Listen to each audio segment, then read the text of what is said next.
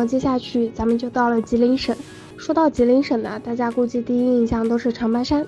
长白山脉主峰位于吉林省东南部，是鸭绿江、松花江和图们江的发源地，是中国满族的发祥地和满族文化圣山。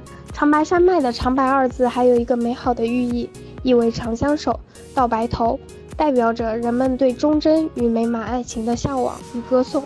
长白山分为东南西北四个坡，其中南坡、北坡与西坡都位于我国吉林省内，东坡呢位于朝鲜。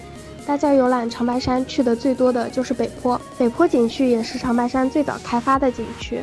冬天的长白山少了一份秀气，更多的是巍峨壮丽。看着山脉的走向，可以深刻感觉到自己的渺小。如果天气好的话，还可以换乘导战车上最高峰，观赏冬天的天池。除了常规的景区，长白山周边还有万达度假区和鲁能度假区。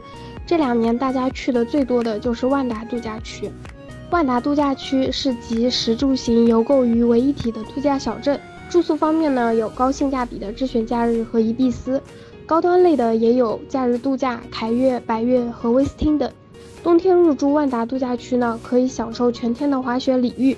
万达度假区有两个初级滑雪场，也有高级赛道，是滑雪爱好者的不二之选。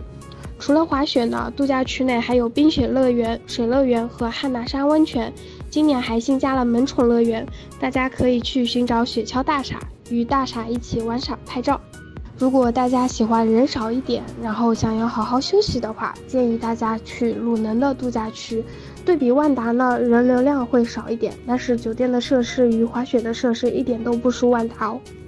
除了这两个度假区呢，吉林周边也有两个，一个是万科松花湖度假区，还有一个是北大湖滑雪度假区。这两个度假区更注重的是滑雪，酒店的配套设施没有万达和鲁能那么完备，而且距离吉林市区较近。